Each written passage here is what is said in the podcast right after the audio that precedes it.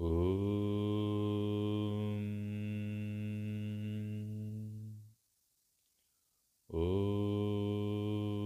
नमो नारायणाय ॐ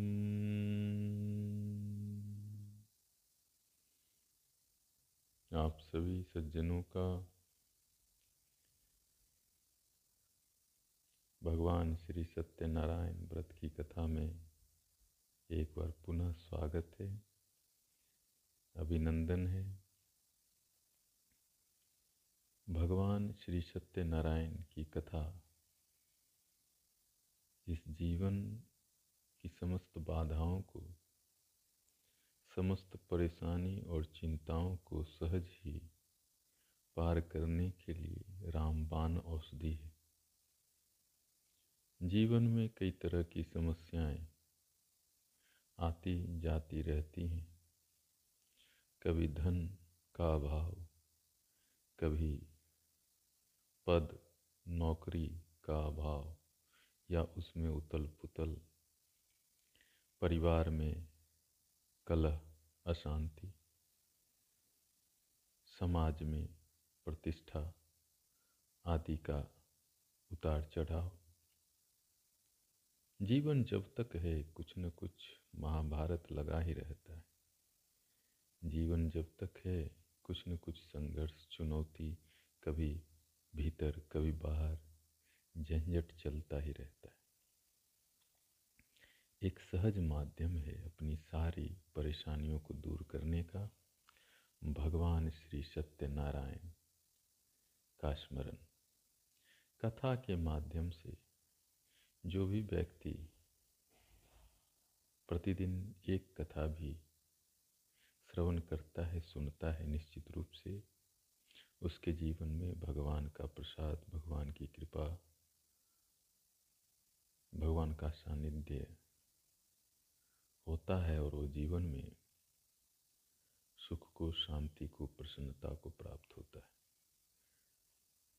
2 अध्याय तक हम लोग कथा सुन चुके। 3 और 4 अध्याय का कथा इसमें सुनेंगे। चलिए आरंभ करते हैं। भविष्य पुराण प्रतिसर्ग पर्व 2 खंड सत्यनारायण व्रत कथा का 3 अध्याय। सूत जी बोले, ऋषियों, प्राचीन काल में केदार खंड के मणिपूरक नामक ग्राम में चंद्रचूड नामक एक धार्मिक और प्रजावत्सल राजा रहते थे। वे बड़े ही शांत स्वभाव के, मीठा बोलने वाले, धैर्यशाली और भगवान नारायण के बड़े भक्त थे। लेकिन विंध्य देश के मलिच्छ लोग उनके शत्रु हो गए थे, उनके दुश्मन हो गए थे। राजा जी का उन मलेच्छों से, उन शत्रुओं से बड़ा भयानक युद्ध हुआ। अस्त्र चले, शस्त्र चले, बड़ा घोर युद्ध हुआ। उस लड़ाई में, उस युद्ध में महाराज चंद्रचूड़ की जो विशाल सेना थी, चतुरंगनी सेना थी, छिन्न भिन्न हो गई, बहुत नष्ट हो गई। लेकिन मलेच्छ लोग युद्ध में, कूट युद्ध में बड़े निपुण थे, इसलिए उनकी सेना की क्षति हानि कम हुई।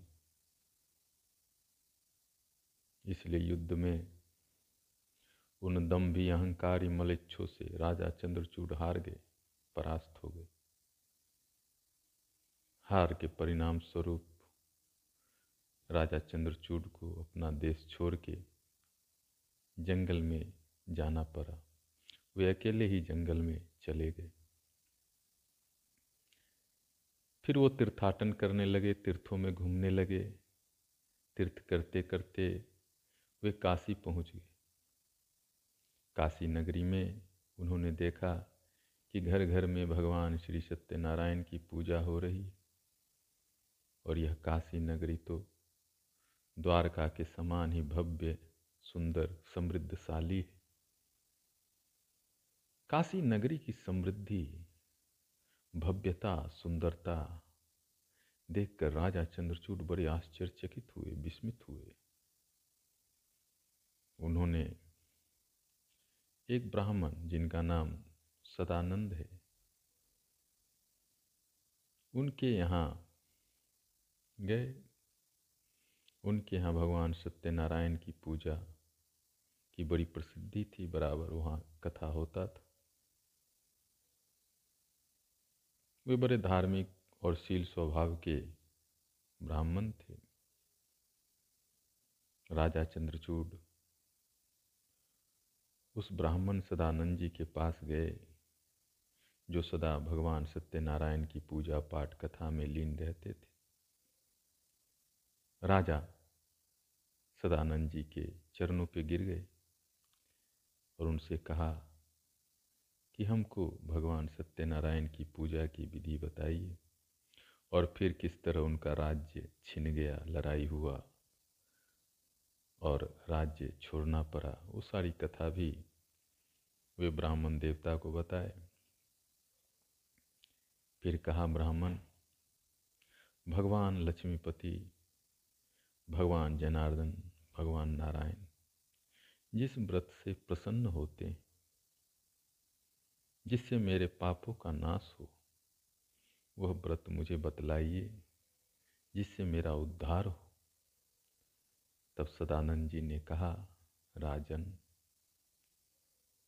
भगवान को प्रसन्न करने के लिए सत्यनारायण भगवान की जो कथा है वह सबसे उत्तम, सबसे श्रेष्ठ व्रत है। इससे सभी दुखों का अंत हो जाता है, सभी शोक संताप खत्म हो जाता है। जीवन में धन धान्य रुपया पैसा भी बढ़ता है, सौभाग्य जागता है, भाग्य जागता है। जिनको पुत्र की इच्छा है, पुत्र पौत्र भी होता है। जो लोग विजय चाहते हैं, किसी भी क्षेत्र में सफलता चाहते हैं, सफलता और विजय भी मिलता है। राजन,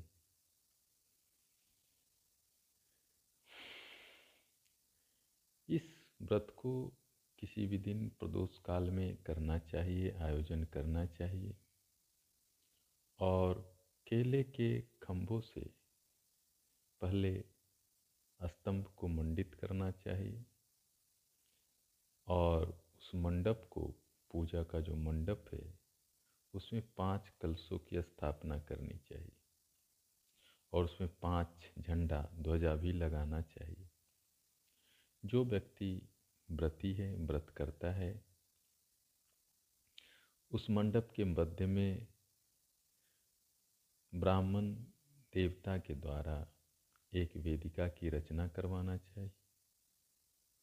उसके ऊपर सोने से मंडित शिला रूप में, पत्थर के रूप में जो भगवान नारायण हैं, शालीग्राम हैं, जो गंडकी में, नेपाल में नदी में मिलता है, उस शालीग्राम शिला को स्थापित करना चाहिए।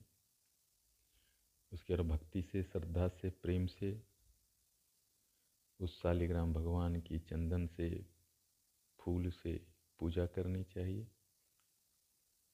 और भगवान का ध्यान करना चाहिए और 7 रातों तक भूमि पर ही शयन करना चाहिए। कुश की चटाई हो तो बहुत अच्छा, कुश की चटाई पे ही 7 रातों तक भूमि पर सोना चाहिए। ये पूजा की सारी विधि सुनकर राजा चंद्रचूड काशी में ही भगवान सत्यनारायण की पूजा करने लगे। भगवान प्रसन्न हो गए पूजा से और रात में भगवान राजा को दर्शन दिए और भगवान राजा को एक तलवार प्रदान की। यह तलवार बहुत ही ईश्वरीय शक्ति से ओतप्रोत था। सारे शत्रुओं को दमन करने की, नष्ट करने की इसमें क्षमता थी फिर राजा उस तलवार को लेके ब्राह्मण सदानंद को प्रणाम करके अपने नगर में आ गए और सभी डाकुओं को, शत्रुओं को, मलेच्छों को मारकर उनको हरा दिया और उनसे सारा धन प्राप्त कर लिया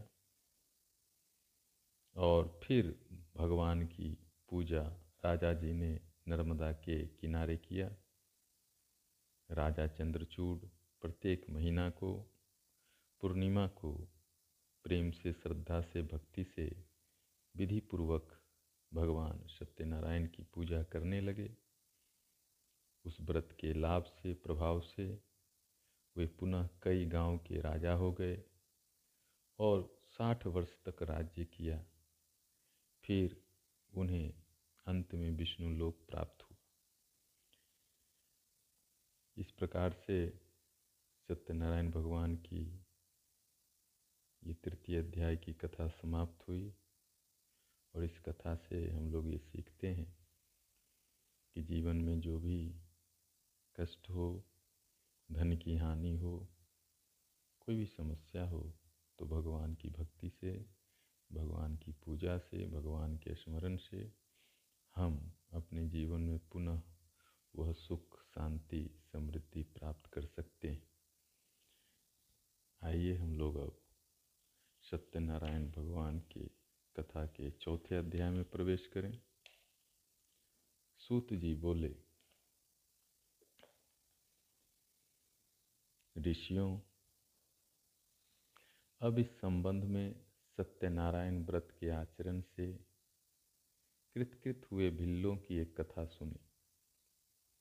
एक समय की बात है, कुछ निषादगण जंगल से लकड़ियां काटकर शहर में लाकर बेचा करते थे। उनमें से कुछ निषाद काशीपुरी में लकड़ी बेचने के लिए आए। उनमें से एक बहुत प्यासा लकड़हारा विष्णुदास के आश्रम में गया। वहाँ उसने जल पिया और देखा कि ब्राह्मण लोग भगवान की पूजा कर रहे हैं। भिक्षुक सदानंद का वैभव देखकर वह चकित हो गया और सोचने लगा कि इतने दरिद्र और गरीब ब्राह्मण के पास यह अपार वैभव कहाँ से आया, इस आश्रम में इतनी अपार संपत्ति कहाँ से आई। आज तक मैंने शायद ही इतना वैभव, संपदा देखा हो। ये ब्राह्मण यह कैसे इतना धनी हो गया, इतना कहाँ से धन आया। इस पर उसने पूछा, महाराज, आपको यह धन, यह ऐश्वर्य कैसे मिला, कैसे प्राप्त हुआ? आप तो एक साधारण ब्राह्मण हैं। आपकी गरीबी, आपकी निर्धनता कैसे दूर हुई? आप कैसे अमीर हुए इतने? हमको यह बताने का कष्ट करें, मैं जानना चाहता हूँ, सुनना चाहता हूँ। तब उस ब्राह्मण सदानंद जी ने कहा, भाई, यह सब भगवान सत्यनारायण की पूजा, उपासना, आराधना, भक्ति का फल है। उनकी आराधना से, उनकी उपासना से, उनके स्मरण से क्या नहीं होता। उनकी कृपा से सब कुछ संभव है। उनकी अनुकंपा से सारे सुख संभव हैं। तब निषाद ने उनसे पूछा, महाराज, सत्यनारायण भगवान का महत्व हमको बताइए। व्रत की विधि क्या है, समझाइए। पूजा में किन किन बातों का ख्याल करना है, बताइए। हम जानते हैं कि आप संत हैं, महात्मा हैं, ज्ञानी हैं, ब्राह्मण हैं और आपके हृदय में सबके लिए समान भाव है। आप अवश्य ही हमारे कल्याण के लिए, सबके कल्याण के लिए इस बात को बताएंगे, हमसे नहीं छिपाएंगे। तब ब्राह्मण देवता बोले, सदानंद जी बोले, सुनो भाई, एक समय की बात है, केदार क्षेत्र के मणिपूरक नगर में रहने वाले राजा चंद्रचूड मेरे आश्रम में आए थे और उन्होंने मुझसे भगवान सत्यनारायण व्रत के कथा की विधि के बारे में पूछा था। हे निषाद, जो मैंने उनको बताया था उसे तुम भी सुनो।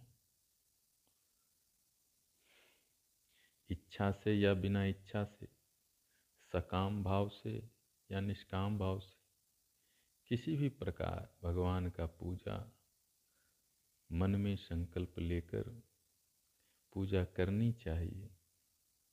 बहुत अच्छी बात कही गई, पूजा सबको करनी चाहिए।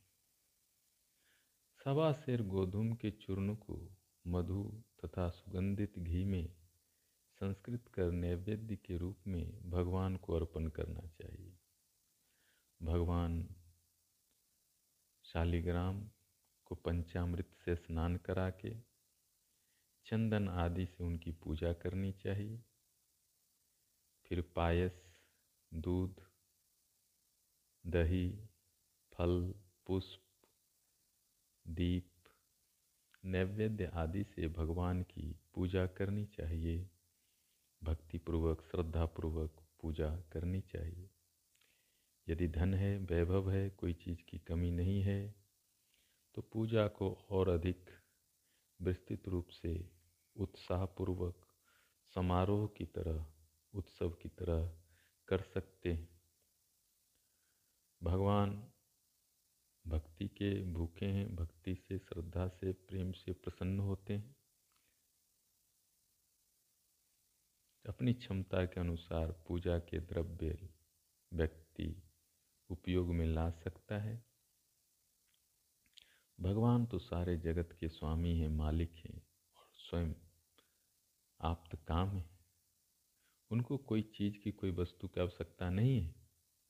लेकिन भक्त श्रद्धा से, प्रेम से जो भी अर्पित करते हैं भगवान उसको ग्रहण करते हैं। इसीलिए तो महाभारत काल में दुर्योधन राजकुमार था, लेकिन भगवान श्री कृष्ण विदुर जी के आश्रम जाके साधारण शाकाहारी भोजन करने के लिए गए, लेकिन दुर्योधन के यहाँ पूआ पूरी खाने नहीं गए। इससे स्पष्ट है कि भगवान भक्ति के, श्रद्धा के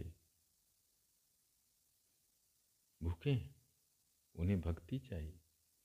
सुदामा तो कुछ चावल का कन ही लेके गया था, लेकिन सुदामा के प्रेम से, भक्ति से उन्होंने उसे स्वीकार किया और भगवान ने सुदामा को दुर्लभ संपत्तियां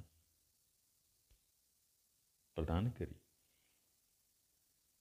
भगवान तो बस प्रेम और भक्ति की अपेक्षा करते हैं। गोप, व्याध, हनुमान, विभीषण तो राक्षस जाति में पैदा हुए, हनुमान तो बानर जाति में पैदा हुए। लेकिन आप देखें कि भगवान ने उनको भी शरण दिया, भक्ति दी, अनुग्रह और कृपा दिया। जाति से और किसके पास क्या है, क्या उसका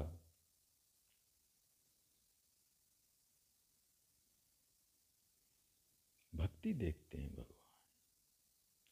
निषाद पुत्र, मेरी बात सुनकर उस राजा चंद्रचूड ने पूजा सामग्रियों को एकत्रित कर आनंदपूर्वक भगवान की पूजा की। फलस्वरूप उपनष्ट हुआ, राज्य भी पा गए, धन भी पा गए और राजा बड़े आनंदित हुए। इसलिए हे निषाद, तुम भी भक्ति से, श्रद्धा से सत्यनारायण भगवान की पूजा करो।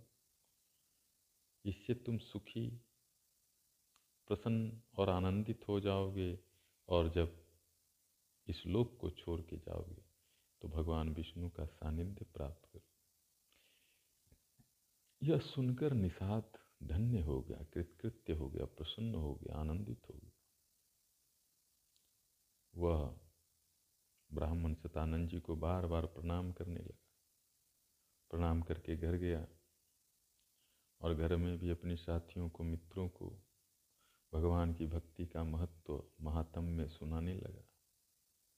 सब लोगों ने प्रसन्न होकर आनंदित होकर श्रद्धा से यह संकल्प लिया कि हम लोग जो आज जंगल से लकड़ी लाएंगे और बेचेंगे, उससे जो भी धन रुपया पैसा मिलेगा उससे हम लोग सब मिल के श्रद्धा से विधि से भगवान सत्यनारायण की पूजा करेंगे। उस दिन उन्हें काफ़ी पैसा मिला, पहले के अपेक्षा 4 गुना पैसा मिला लकड़ी बेचने से। घर आकर उन सब ने यह बात अपनी धर्मपत्नी को बताई, सब ने अपनी अपनी पत्नियों को बताया, स्त्रियों को बताया। फिर सब मिल के आदर से श्रद्धा से भगवान की पूजा करने लगे। कथा को सुना, कथा का श्रवण किए, फिर भगवान का प्रसाद श्रद्धा से भक्ति से सबके बीच वितरित किए और स्वयं भी ग्रहण किए। पूजा के फलस्वरूप भगवान का आशीर्वाद प्राप्त हुआ। सभी निषादों को जीवन में ज्ञान, धन, सुंदर पुत्र, पत्नी, सुंदर परिवार और सारे भोग उनको उपलब्ध हुए। उनका जीवन पहले की अपेक्षा काफ़ी अच्छा हो गया,